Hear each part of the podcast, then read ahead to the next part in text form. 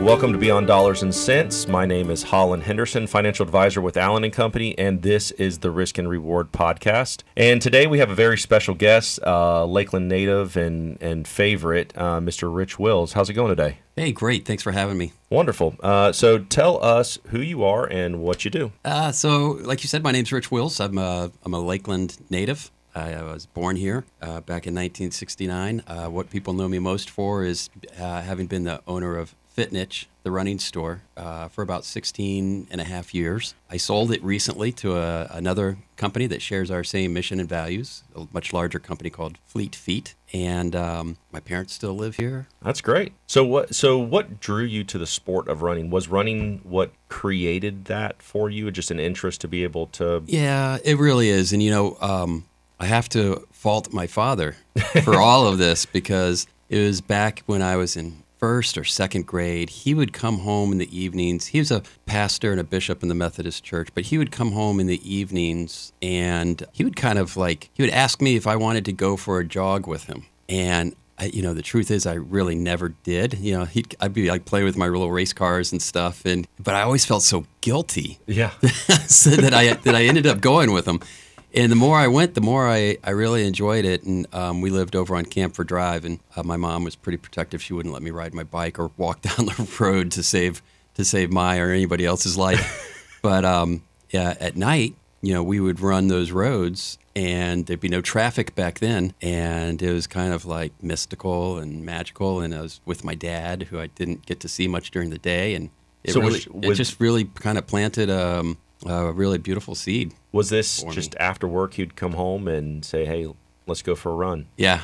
That's yeah, exactly. cool. And we'd run down to uh, Dixieland Elementary where I went to school, and yeah, we were kind of like we kind of like owned the roads. Now, uh, was this a time for you guys to catch up and talk, or was it just we're running, but we're just doing it together? No, I, I don't really remember us talking much, except at the end. You know, toward the end, he'd be like, "Yeah, do you want to race to the to the last light pole?" And and uh, again, I would be always like, "I don't know, I don't want to race or not." But then he'd gas it, and I'd go after him. And So you are you still very much an avid runner? um, I do run regularly. I'm not sure I would call myself uh, competitive anymore, Okay, but, but you still run for fun. yeah, I love it. Okay. So what what do you think whenever someone says, "Hey, you shouldn't run because it's bad for your knees"? Or Oh, that's such a that's such an old myth. It's it's a bunch of malarkey. yeah, You know, the truth is, all scientific studies, anybody who's ever looked at um, the history of joint health and running and other even other impact related sports too, always finds that runners have a much much lower degree of incidence of arthritis and degenerative cartilage issues. So it's a kind of a function of the use it or lose it um, idea, and that which doesn't kill you makes you stronger combined. I think and uh, so um, our bodies are miraculously designed and you know if you use them the way that they're intended to be used they just get stronger it's I mean it's absolutely incredible. Um, just the science that's coming out about running, or at least what I've seen. I mean, I, I would not consider myself an avid runner, but um, I enjoy running. Yeah Um, it's a lot of fun to me, um, and I, I always joke that my body was probably built for comfort, not speed. Right? more, like, more like a Cadillac, if you will, maybe a suburban. But it, it is just getting out there, and especially on long runs. Um, my wife looked at me at one point in time when I was training for a longer race, and she's like, "Are you going to take your earbuds?" I'm like, "No, I don't like listening to music when I run." yeah i don't either And she's like, that is, she looked at me as though I had told her I had bodies in the freezer. Like, she's like, you are psycho, uh, psycho. And, um, but, but what it came down to was I, it was just enjoyable to think about things in the mundane Yeah. pattern of running. And you would think about people and you would think about your work, you would think about your kids. And, and it honestly became a time of prayer for me to where you could just, you could just kind of pray and just think about what what's going on in your life. It was it was very uh, it was a, a washing feeling, if you will. yeah that's a really beautiful way of putting it i find the same thing too and i think a, a lot of people do i sometimes run with uh, with my phone and earphones to listen and i'll sometimes listen to a little music and Uh, more often than not, I'll listen to like a like a book on tape or something. But mostly, I like to kind of ditch the earphones too and just be focused in on me and what's going on internally with me.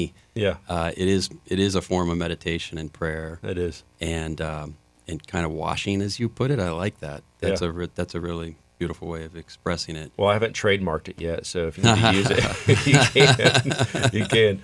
Um, but let's go ahead and what we're going to do is we're going to wrap up. But we, I'd love to. We're going to talk about your story and where you're at right now and where you're going. So Okay. we're going to take a break and we'll be right back. Okay. All right, we're back uh, with Beyond Dollars and Sense with Rich Wills. Rich, let's go ahead and talk about um, kind of where you came from. So, you you owned Fit Niche at one point in time. How what was the impetus for you to get that started? Well, um, I was working for. Well, if I go all the way back to the beginning, after I graduated college, um, I worked as a high school English and journalism teacher at Really? Lakeland High School for um, about five and a half years, and um, it was there that I was doing. I was uh, doing their uh, school newspaper and, and yearbook, and I just have always had an entrepreneurial bug about me. You know, like I went from teaching English to doing the newspaper and yearbook, and then um, I realized um, I got to have lunch every day with Hazel Haley and Alan Cleveland and a few other just unbelievable teachers. And I realized that they had a certain passion for what they were doing and the students that I just didn't quite match. I enjoyed what I was doing, but I recognized that I just didn't have quite that passion that they did. And so, and I looked around me, and I think this is true in general. There were so many other teachers, and they're not the only ones that had that, but there were so many other teachers, and I, I hate to give teachers a bad rap, but they, honestly, they were just looking for a soft place to land, and they'd found it, and they were just on cruise control. And I did not want to have anything to do with being that sort of a teacher at any point. And so I started looking around for other things to do with my English degree, and I ended up working uh, at Publix corporate Okay. uh, in their education and training development department. And then I kept applying for other jobs. And, and I found that all the jobs that I kept applying for were getting me closer and closer to the business side. Really? Uh, yeah. And I eventually was helping the fresh departments write their business plans each year. So was that an accident that you kept approaching the business side? Or Was that just a coincidence Just, that you uh, noticed? It's just my natural inclination. Okay. You know, like I just kind of found myself drawn to that. And um, and then eventually, uh, after about five years at Publix, I was like, I really want to do my own business. And I, I've been writing these business plans and help or helping write these business plans for for the produce department and the meat department and these other guys, great people, great experience. And I was like, I think I can do this for myself. And I, and uh, so then I embarked on this process of like, well, I wonder what I should do. And uh, and then I just uh, I contemplated opening a furniture store. Which Really? Thank God I didn't. but um, That's different than running. yeah, but around. I knew running, and um, and um, and I knew that we had a pretty good, we had a pretty good running community here, and, and, and they were having to drive to Orlando to be fitted for and buy shoes, and I thought, you know, maybe this is something that I can do and serve a need in the community, and make a living at it as well. But I didn't think we could ever sell enough running shoes in Lakeland to make a living off of, so we opened the first store with home gym equipment also. Really? Yeah.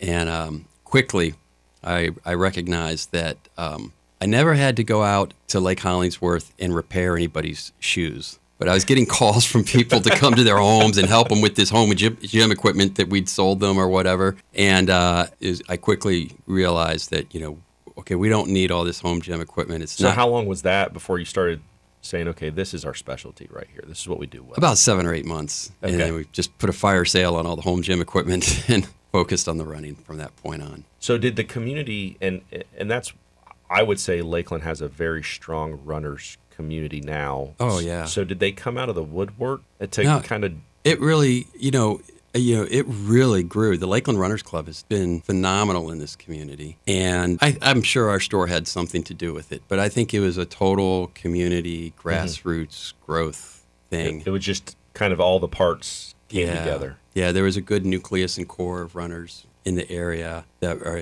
and and they weren't all like hardcore competitive runners. You know, it was like Mm-hmm. kind of a kind of like uh, the the nucleus of the runners who make up the community now. They're everyday folks who are getting out to the lake or someplace and running two or three or four times a week, doing a 5K once in a while. But you know, like you said earlier, running. We were talking about it, and running really satisfies something kind of primordial and uh, inbuilt into us. We, I think we really are, like the book says, born to run Yeah. and um, it's relatively inexpensive and uh, not always easy, but it's accessible for most people. You can walk out the door and go for a walk or a run or a walk jog, and there is something kind of it's very welcoming as a community and as Yeah. a, as a sport. I mean, because you can. I- I've noticed over time that they've gotten from just this is our, our 5K run or a 10K run or something like that to it's a. You also have the run walk portion.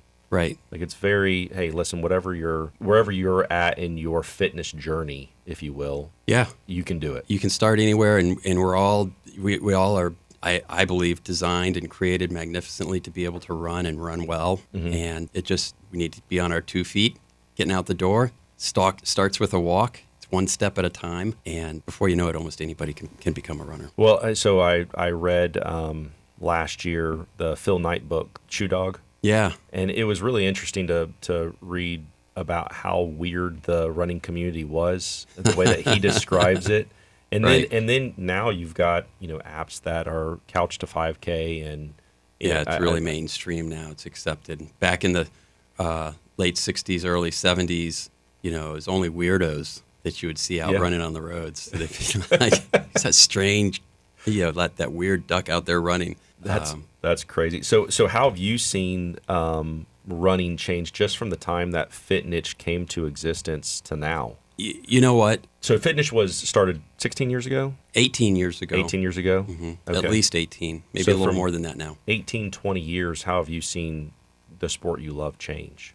So I think that that kind of primordial inbuilt inbuilt need to an ability to run and to and to gain um, really not just physical but but mental and emotional sustenance from from the activity itself is uh, is not changed. Uh, but you know we've gone through an evolution uh, in the running industry. Also, a, a book came out in 2010 or so called Born to Run, and it talked about the Tarahumara Yeah. Indians in Mexico who could run uh, dozens or, uh, and dozens of miles barefoot through the mountains, and uh, they were some of the best runners on the planet. They I can't even simple. walk down my driveway barefoot, barely. Yeah, yeah. But um, it, it spawned this whole movement of minimalist footwear. And if you remember the Vibram Five Fingers, the shoes that had that you know that showed your toes, and uh, everybody complained about them being hideously ugly. But we sold a, just a ton of them through the stores. And um, the premise was is that we're all like like I said earlier, like it, like we're all designed to run. We're born to run. It's part of our DNA and um, and I would tell people in the store like you know at that time they're like like you know do you believe in this barefoot running thing and, and I was like I don't run barefoot but I certainly believe in it I think if you think about it probably the best way to run is barefoot but on natural surfaces and um, mostly however we live in a man-made world of concrete and pavement and so almost nobody goes out into the woods and runs on natural surfaces everyone's out around like Hollingsworth on that paved path or in their neighborhoods on concrete sidewalks. And um, there's nothing natural about running barefoot on So you- those sorts of surfaces. So would you say concrete really kind of changed the game in not the greatest way Oh yeah, for for running? yeah. And so we we ended up, uh, but you know, back in the '70s, beginning to add all kinds of things to shoes uh, to um, kind of make up for the unforgiving nature of concrete and pavement. Adding cushion, adding heel height to the back of the shoes, and um, all sorts of uh, gimmicks and gadgetry, gadgetry which uh, it turns out, you know, even though I was selling it for, for 16 years, um, there's a lot of there's a lot of marketing Yeah. in the footwear industry. Oh, I'm sure. And there's a lot of good intentioned improvements too, but there's a lot of marketing. So, I, in preparation for this podcast, I was going back and looking at the different shoe types over the years, and to think that we went from the Converse, Right. you know, what people wear today for style, right, and it's just that hard-bottomed single soled shoe. Just a flat shoe with almost no cushioning. Yeah. Very, it's very minimalist in nature. Which is wild because now they use that shoe. They're selling a lot of those shoes to weightlifters for Yeah. deadlifts and squats because it keeps your feet even. But Yeah. then it, you know, it goes from the Nike Cortez and Waffle to, like you said, the five fingered shoe, shoe. So it's almost like the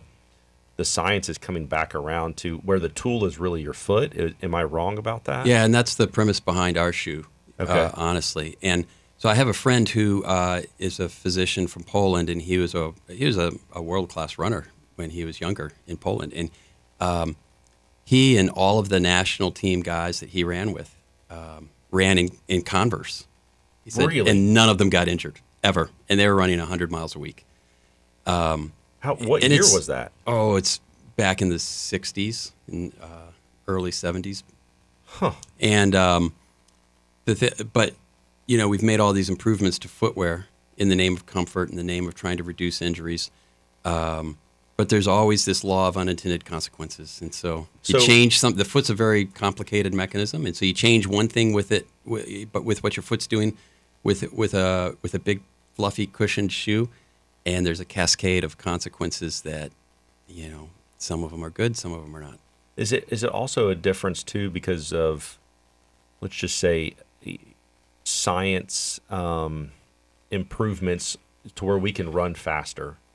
Does that have any type of issue with the body? You think uh, you know the reason why there are running injuries per se? I don't. I don't think so. I think running injuries, if you look at most of the studies, have stayed relatively consistent over the last twenty to thirty years, and um, and uh, so I, I don't. I think that we're getting injured because we've we've uh, been building shoes for twenty to thir- for thirty some years, more than that actually, that um, that don't accommodate the natural inclinations of the foot. Okay. Well, let's take a break uh, real quick, and we'll come back. and We'll talk about your company. Sounds good. And we're back with Beyond Dollars and Sense uh, with Rich Wills. Rich, so now now I want to talk about the company that that you've started, right? Sure. Shoe company, First Ray Athletics. What's the story? So, uh, you know, during the pandemic, I was uh, one of my younger sons is a cross country runner, and I was at Holloway Park, which a lot of people know where that is, but if they don't, it's it's this really beautiful preserve donated by Ed Holloway and his wife to the community, um, and it's full of trails, and uh, uh, there's a lot of running that goes on back there, cross country running.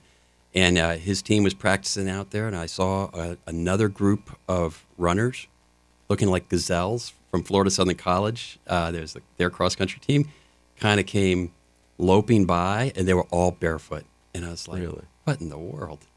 You know?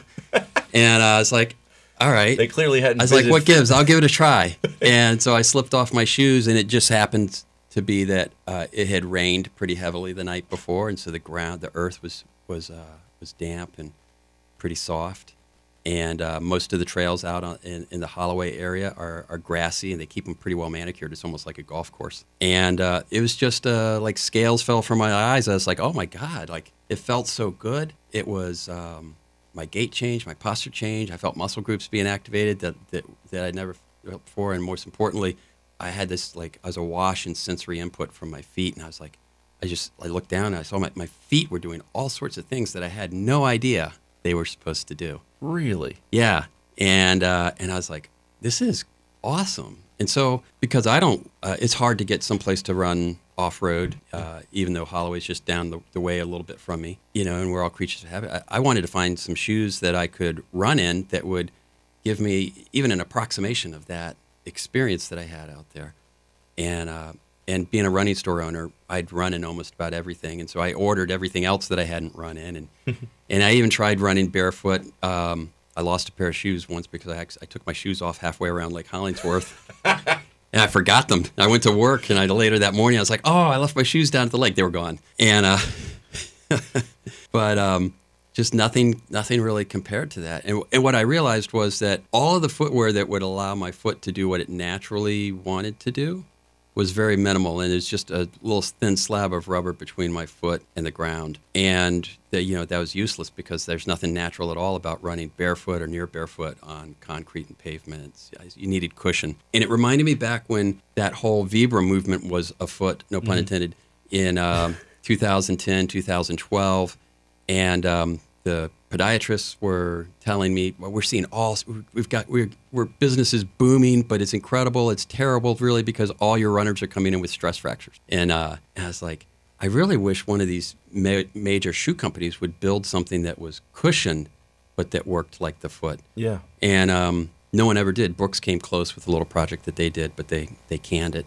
uh, after about three or four years. And um, and then, like I said, when I was out at Holloway Park, I had that that second kind of revelation. It's like, wow, I wish I could find some shoes that I could run on the roads and pavement with and be cushioned, but work more like my foot works when I'm out here barefoot uh, at the park. And I, I remember coming home and uh, talking to my wife about it, and I was really excited.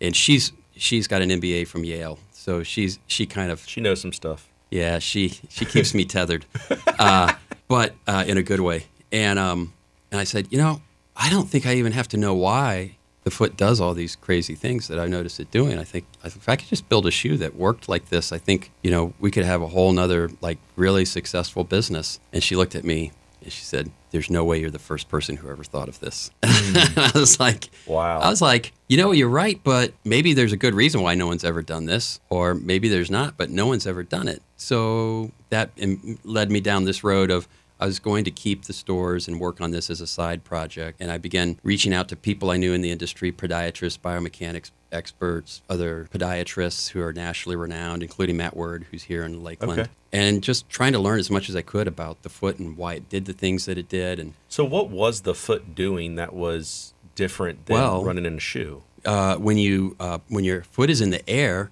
uh, you'll find that you naturally lift your toes. So Yeah. there's a toes up bias, and and uh, even all the medical professionals were saying, well, that's just so you don't stub your toes, and it's for ground clearance. And I was like, I don't know, I don't think so. I think it's for something different, and um, because it feels different when I land with my toes up, and then the toes uh, come down one at a time, starting with your pinky toe, like in an accordion type fashion.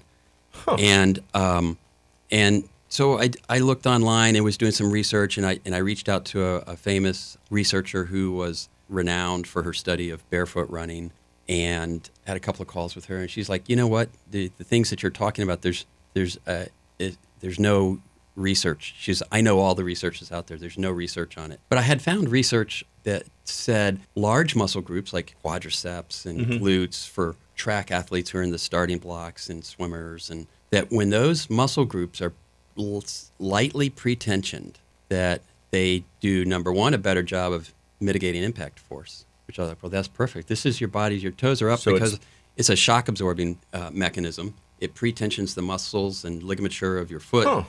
to be able to kind of dampen and take some of that impact force, which just makes sense. It's like the reason why you land, you know, you when you jump off of a little box or something, you don't land with straight legs. You land with your knees a little Yeah. bent.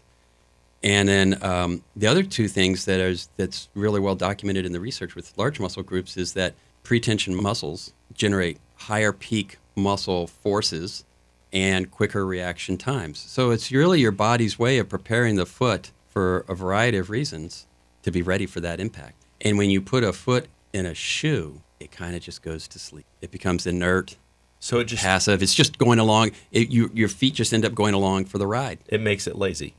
it makes it lazy and uh, there's also lots of research that shows that um, if you transition from running in cushioned shoes to minimalist shoes or footwear uh, or barefoot that within a very short period of time you have uh, strength increases in your foot of 40 to 60 percent. Wow. it's really incredible. And so, So- it wakes those muscles back up. And so i thought "W- w- we just need to build a shoe that's cushioned for the roads but that enables and encourages the foot to do what it naturally does. So our shoe has a toes up bias Okay. that hinges flat when your feet land, and uh, it's highly flexible in the forefoot. So there's these independent lugs that move up and down that allow your, uh, we're getting detailed now, but your pinky and fourth metatarsal knuckle heads, they move a lot vertically up and down.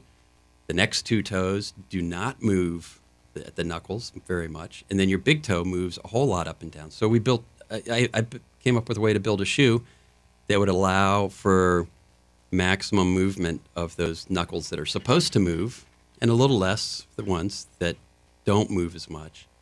And uh, and then we made the heel really narrow, like a in proportional to the size of a human heel, so that um, because there is some research that shows that uh, most of the like most running shoes have pretty wide heels that are mm-hmm. flared outward, and they do that for so-called stability. But the one thing that that also does is it turns the shoe into a torque lever, and so it it's like if you imagine having a piece of plywood on your foot, it snaps that foot yeah. out to in, and uh, that causes rotational forces that travel up the the chain to your knees and your hips and low back. And so we tried to I tried to build a shoe that would just I, just like I said to my wife when I came into the kitchen that first time I was like it just needs to behave and encourage the foot to behave the way the foot would if it were barefoot. So in your research and in beta testing, right? How were you able to see the foot reacting the appropriate way? How did how did, what was the testing like for the for the Holloway?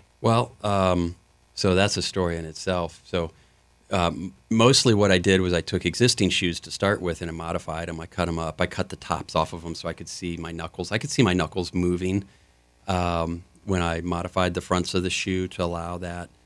Um, I could do some slow motion analysis with my iPhone. It's not very it's not very researchy. It's not. It's really it's really pretty layman's uh, oriented. But so I was just watching myself in slow motion. the same way we did in the stores initially. We would videotape people running on a treadmill. I do remember that. I yeah. actually came in and got sized back in that time. Yeah. yeah. And then I just I would go run barefoot and I'd try to imagine the sensations. I try to really kind of visualize what's going on with my foot, and then I'd modify shoes that I had. Uh, over at Catapult, I used their makerspace to cut a bunch of stuff up. I had my garage as uh, kids would come out and they'd be like, "Something's on fire! or Something's on fire!" It's like, no, it's just me. I'm I'm cutting, you know, the outsole rubber on a lot of shoes really hard, and so I had like some grinders and stuff. And garage. So you were filled. really just a madman in uh, scientist just cutting things apart. Yeah, I, I, I, wouldn't call myself a scientist, but I was just trying. I was just trying things and and um, and just trying to hone in on you know what would be what just makes sense from like I know okay now I know what my foot does when it's barefoot. How can I get a shoe to accommodate that or encourage that to happen?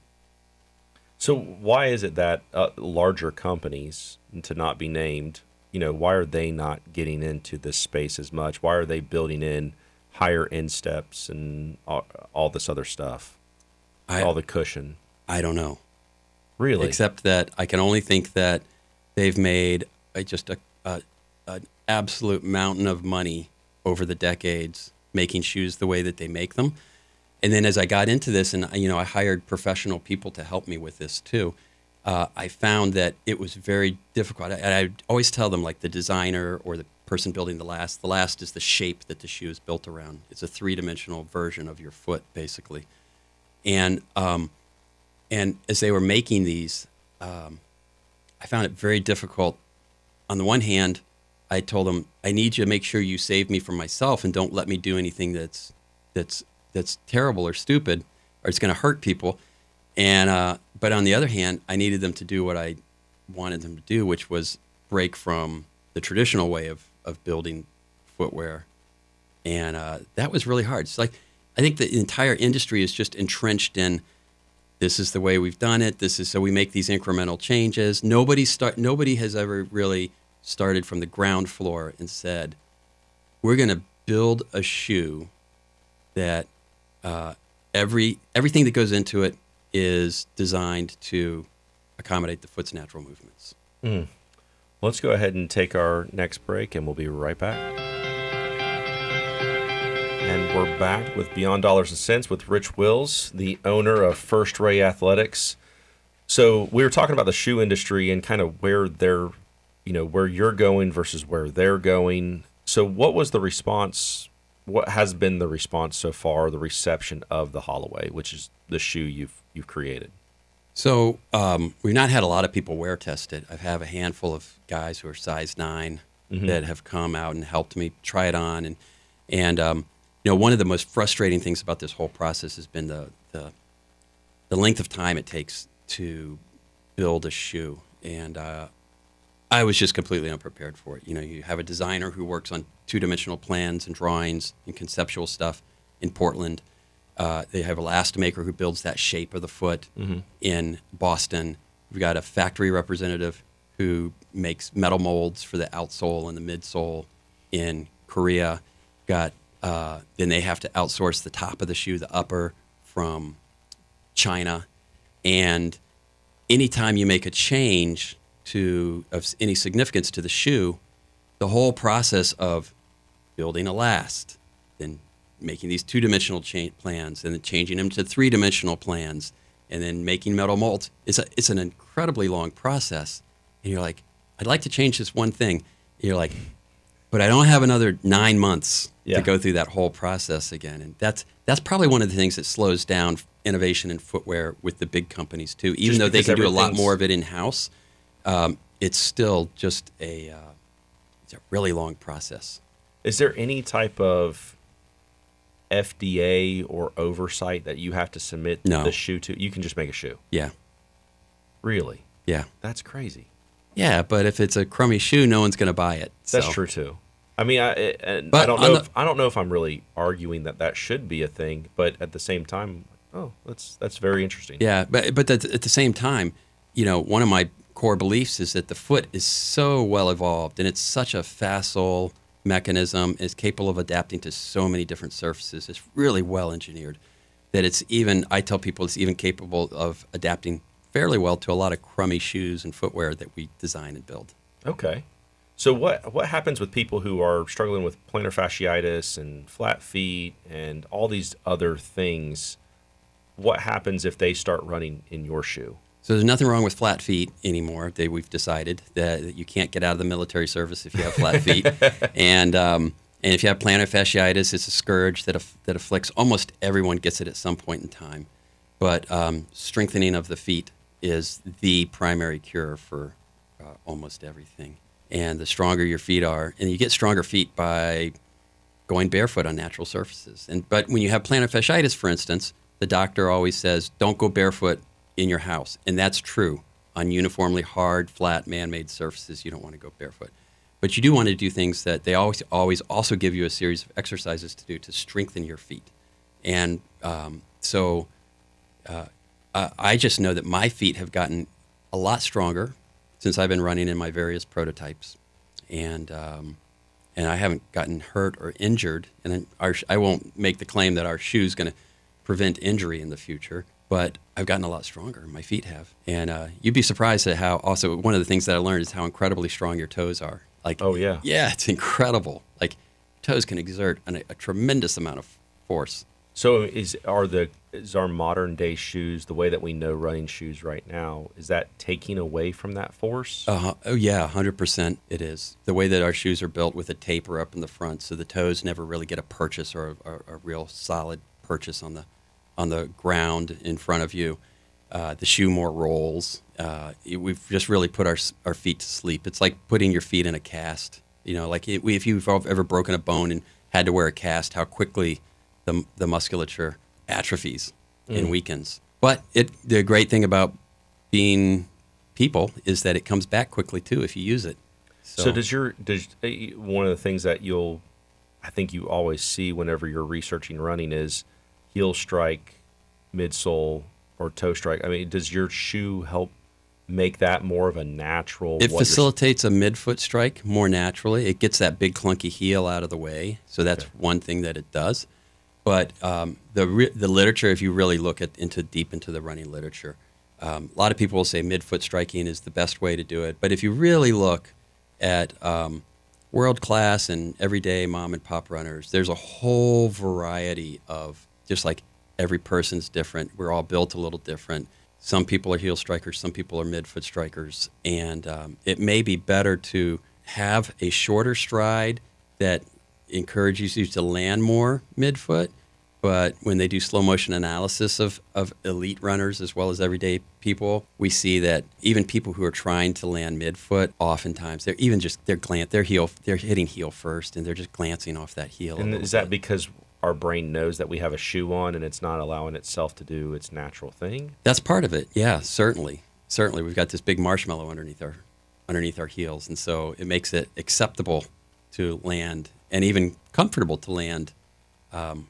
where you wouldn't land far out in front of your center of mass if you didn't have any shoes on. What so what's the transition like? So if someone buys a Holloway, right, um, and they're transitioning out of their other shoe that has a lot more cushion and padding, is there some time to kind of get used to that? My goal is that uh, the shoe we end up with will, will require zero transitioning. Okay. You know, it's cushioned enough that um, you should just, if it's a good shoe, you should just be able to put it on and get right out the door with it, and uh, and it should work and it should not hurt you. So, uh, yeah, I think that it's just going to be a zero transition shoe. So what does what does purchasing look like? Uh, what does it look like for to, to find the Holloway and get some shotted, some people shotted with your shoe? Well, we're still prototyping, so if you're a size, if men's size nine or thirteen, which I am, uh, then you can try on some of our prototypes. Uh, no problem. Just give give me a call. But uh, we won't be ready to do a, our first production run until 2024 sometime. Okay. So are y'all looking at later part of 2024? You know, I'm an optimist. I always say earlier, but Okay. we'll see. Okay. So what's the? I mean, gosh, man, that's got to be. You've been building this thing for a, a you know couple years now. I mean, knowing that it's it's right there. You're at the. It's insane. It's insane. I had no idea it was going to take this long. I mean, just looking at the pathway. I mean, you know, would you have guessed that this would have been the direction you would have taken five years ago? No, no, not at all. You know, originally I thought we'd do something that we would just sell through our stores and uh, iterate through our stores off of, and um, and then when we had the opportunity to sell the stores to Fleet Feet, I thought, well, this might be an endeavor that I really need to uh, pursue full time, and I think I was right in that. It's um, you know building a new shoe, especially a new type of shoe that approaches uh, the entire industry and the way shoes are made differently. Um, it, it's it, it really is even though there's long stretches of like thumb twiddling it really does require a, a, a full-time What is distribution? Effort. Are y'all looking at only doing you know internet purchases, or are you planning on having it in your local shoe stores? plan on having it in, in all the local run specialty stores throughout central florida and maybe even the uh, all of florida. And our my our proof of concept will be to sell through stores uh, in uh, in florida initially uh, where i can act as the sales representative and the uh, I, where, where i can wear all the hats and uh, and then also online.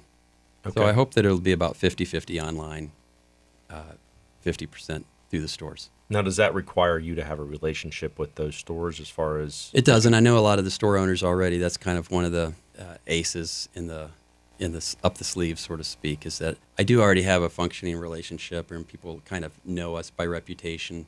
Uh, they know of Fit Niche through the years, and I know a lot of the store owners. So it's my great hope that uh, I'll have a little bit of an in so on that side. you know, uh, starting out in a small, very small regional type process at the very beginning, and I would guess that your long term goal would be nationally, correct? Certainly, globally. Yeah, globally. Yeah, we'd love. To, yeah, I mean, I think that's the goal, and and um, we're starting with a very cushioned, relatively cushioned um, shoe to start with, but uh, I certainly have ideas and plans for about three or four additional styles of shoe of footwear.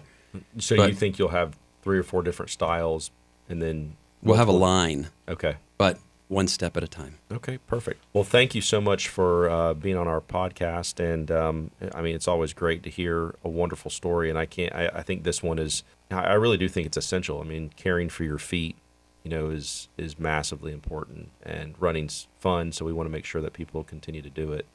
Yeah, I once had somebody tell me that um, between your mattress and your shoes, you spend uh, half of your life Oh wow! in yeah, each on each, Yeah, or close to it. very vital. Yeah. Um, so we we like to close out the podcast and with two two questions. So first question is, um, what are you currently listening to or reading right now?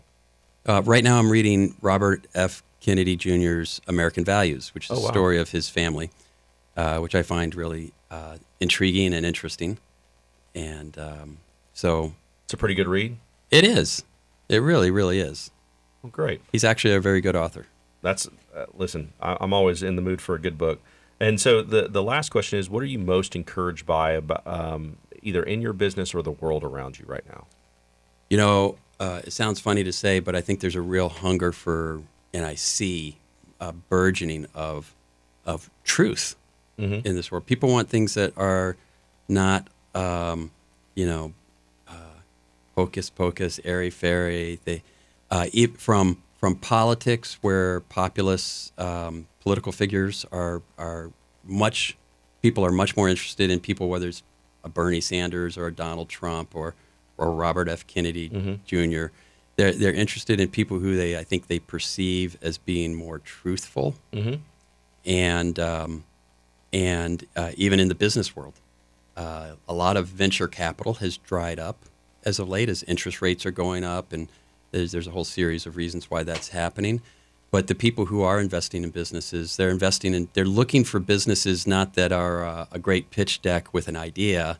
They're looking for businesses that are actually have a truth, truthful, proven track record of some sort. They're actually creating value in communities or creating value for individuals. And um, so I, I, I see this as a little. I mean, a lot of people might might um, disagree with me because there's so much divisiveness in the world right now.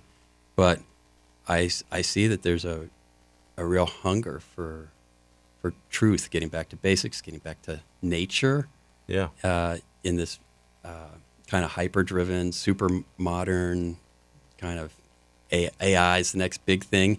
But uh, we're all humans, and so we still have we still have a hunger for for the things that make us essentially human. Yeah, and I can see where your story really um, is surrounded by that. That's Yeah. cool.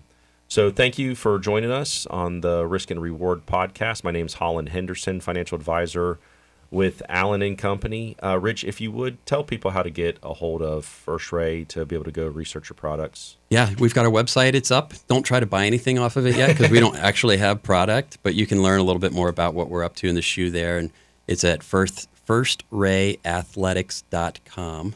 It's a mouthful, Yeah. but firstrayathletics.com.